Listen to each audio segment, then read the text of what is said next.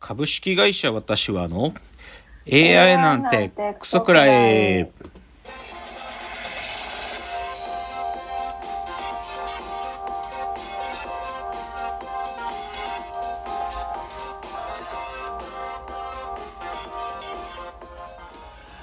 群馬が生んだ怪談時株式会社私は社長の竹之内です。サブカル研修生4代目アシスタントの深谷です。えーこの番組は大喜利 AI を開発する株式会社私は社長の竹之内が AI のことなんかお構いなしに大好きなサブカルチャーについてサブカルリテラシーの低い社員に丁寧にレクチャー。言い換えれば無理やり話し相手になってもらう番組です。ということで今日は165回ですけれども。はい。いやー忙しい。ちょっとちょっとねまずいなっていうぐらい忙しくて、ちょっとねなんだろう壊れちゃいそう。なんか忙しくて本当に。もうなんか目が回っちゃうんじゃねえかなぐらい。ちょっとねまずいな。特に週に入ってからね少し緊急の対応みたいなことも重なってうんまずいまずいですね。も明日まで。いや違うな。日曜。いや違うな。月曜まではちょっと気を抜けないんじゃないかなという感じなんだけど。まあこのラジオトークはもうなんていうか別にもう時間を使う話じゃないんであのいつも通りに。じゃ今日若干いつも通りじゃないかもだけど あのやりましょうという感じで、はいえーっとまあ今週のラジオエンタメライフまあちょっとね忙しさの導火線に火がつく直前にね、うんあのー新ウルトラマンをねああの先週の金曜から公開になったやつをあのすぐ見に行ったんですよ。はい。うん、見てきた。あのーちょっとね、良くなかったと思った。ああ、そうだったんうです。ーん、なんというかな。ウルトラマンめっちゃ好きな人が作った作品なんだねってことはすごくよくわかる。なんかオリジナルのウルトラマンのなんかたくさんのこうねエッセンスをきっちり引き継ぐっていうか、あうん、だからウルトラマンの怪獣とか詳しい人もだろうしウルトラマンのねなんていうかそのなんかこれでもかっていう変身シーンとかのさ やつとかウルトラマンが宇宙にジュワッつって飛んでいくシーンとかのあの感じとかああいうのって多分ウルトラマンすっげえ好きな人が作ったんだろうなこれってすごくわかると。あでもじゃあこれをなんていうかな。でだから正直ね少し子供っぽいんだよ。まあ要は子供が見るむ見てた昔の特撮っていうのを再現したっていう感じなのであ少し子供っぽいんだよね。でだけど見に行ってる人たちってや僕みたいなおじさんばっかで とかもしくは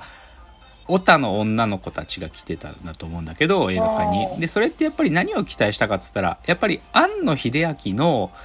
新しい作品だと思って見に行ってるわけね。つまりうん庵野秀明の作品ってことを前提だっていうなんかそれを期待したんだっていくとやっぱり少しがっかりは強くなるんじゃないかな。つまり端的に言っちゃうとそれは僕らがある呪いにかかってるんだけどねつまり庵野秀明が作るものには必ずエヴァンゲリオンっぽいものを期待してるんだよ僕らは。あうん、だってつまりねしシンこの「シン」がつくようになったのはさ「シン・ゴジラ」からだけどはい「シン・ゴジラ」って「シン・ゴジラ」っていう名前の新しいエヴァンゲリオンだったのあれって。あすごいエヴァ、エヴァだったの、はっきり言ってあれって。もう BGM から、なんていうかな、カット割りから演出からす、ほとんどエヴァンゲリオンだったんだよ、あれって、実はね。ね実写のエヴァンゲリオンだったんだよ。ゴジラっていうモチーフだけど。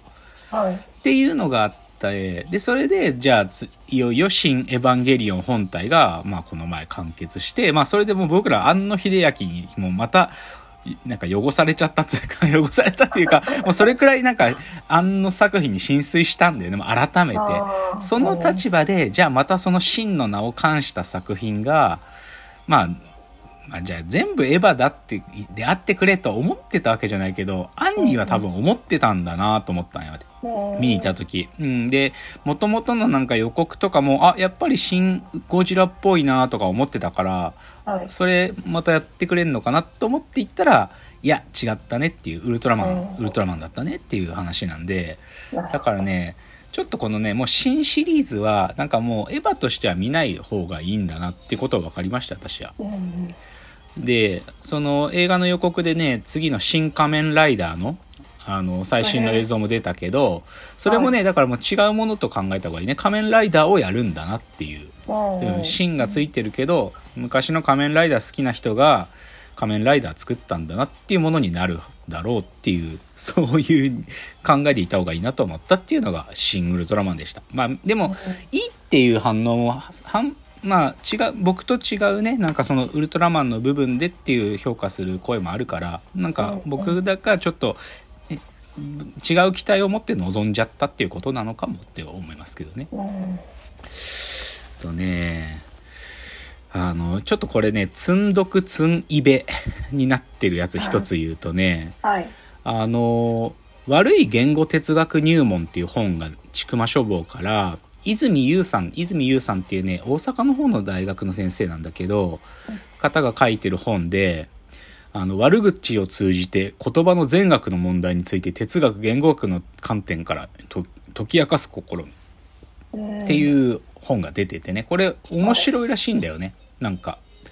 で、僕これね、でも知らなかったんだけど、でもまあ出たばっか、まあ2月か3月で、3月に出てんのかな？で出たばっかなんだけど、それの観光イベントで、あの、川添愛さんっていう別の、まあ彼女はじ、んなんか、純粋な言語学者じゃないんだけど、でも言語学についての書き物が上手な人。僕一回紹介したのは言語学バーリトゥードっていう彼女の直近の作品は、作品っていうか本はそれだけど、それはその両方ともだから言語についての、なんていうか、は半分は学者さんで、で、書くものも面白いっていう、この二人の対談イベントで、悪口から言葉の謎を考えるっていうイベントがあったんよ。先週かな。だけど、ちょっとまあ僕は忙しさになって、アーカイブ、うんあのチケット持ってるんだけど、まはいあの、ツンイベになってる。うん。で、その悪い言語哲学入門も積んどくになってて、ああ、まずいと思って、でもこれ結構重要な気がしてるから早く読まなきゃなと思ってて。なんかイベンイベントの趣旨は、言葉の意味ってそもそも何？言葉が悪いってどういうこと？私たちが普段意識せず使っている言葉にはよくよく考えてみると途方もない謎がありますみたいな触れ込みだから、まあ要は言葉って話で。でしかも言葉の悪い悪い言葉ってどういうことみたいなのは多分面白い角度でなんかそういうのをね書いてるらしいんでちょっとこの積んどく積んいべを早く消化しなきゃっていうのが一つです。ちょっと皆さんもねこれでもおすすめだと思いますよ多分。僕は読めてないけどあの切り口としてはすごくいい切り口なんじゃないかなと思ってる本イベントの紹介でした、じゃあですねちょっと今週の自転車ライフ少しだけ言うかな。まあまだその忙しさが起動してなかった土曜日だったかな。日曜日だった忘れちゃったんだけど、あの、まあ自転車乗ったんだけどね、ちょっと自転車の話ってよりかね、サウナの話しましょうか。おあのですね、前、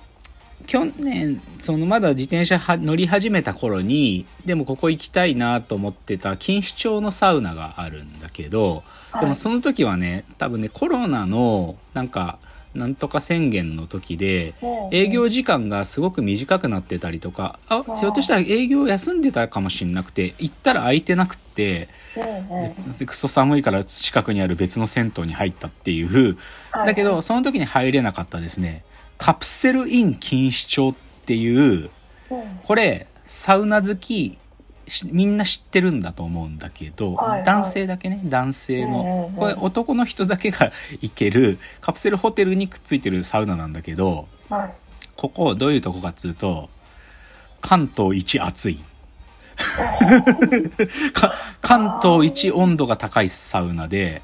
はいはなんかね、サイトにいいろんな場所にちょっと正確な温度が記されてないんだけど、おそらく140度あったよ。い140度。で入るともう痛い。なんか、で、でもそれちょっと味わってみたかったのよ、僕。はいなんか、はいでね、よく分かったことはね、熱きゃいいもんじゃないって話だった。あのね、もう熱すぎて、あの、普通ね、大概さ、8分は絶対、10分が基本なんだけど、それくらいは入るんだよ。なんか、1回入って。それで水風呂入って休んで。みたいなのが、うんまあ何回か繰り返されるんだけど、無理ね。8分もいられない。6分がギリだったね。他の周りの、まあ、あの、汚いサウナだから、ヤクザの人とかもいるんだけど、いるんだ。うん慣れてるっぽいけど、彼らもね、4、5分で出てた。それくらいい。暑い。で、でそじゃあ暑いから水風呂入って、いつもみたいにその整うトリップ状態になりやすいかと全然そんなことないね。なんか、もう暑いから、なんかもう、どっちかというと肌が焼けるような感じになってて、なんか、それがひ冷えて、ああ、よかった、生き、はいなんか生きてられた。どっちかというとね、やけどしてるに近いんだと思う、多分。うんうん、やけどしてるんだと思う、軽く。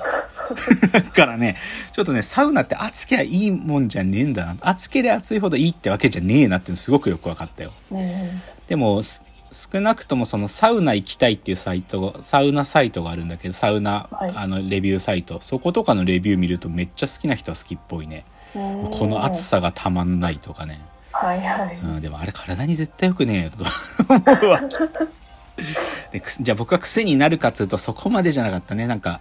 無理してこのカプセルイン錦糸町にこの暑いのまた体験しに行こうかなとかはそこまでは思わなかったな。うんででもちょっとね皆さんねサウナは暑きゃ暑いほどいいというわけじゃないという私のちょっと体験をご報告したということで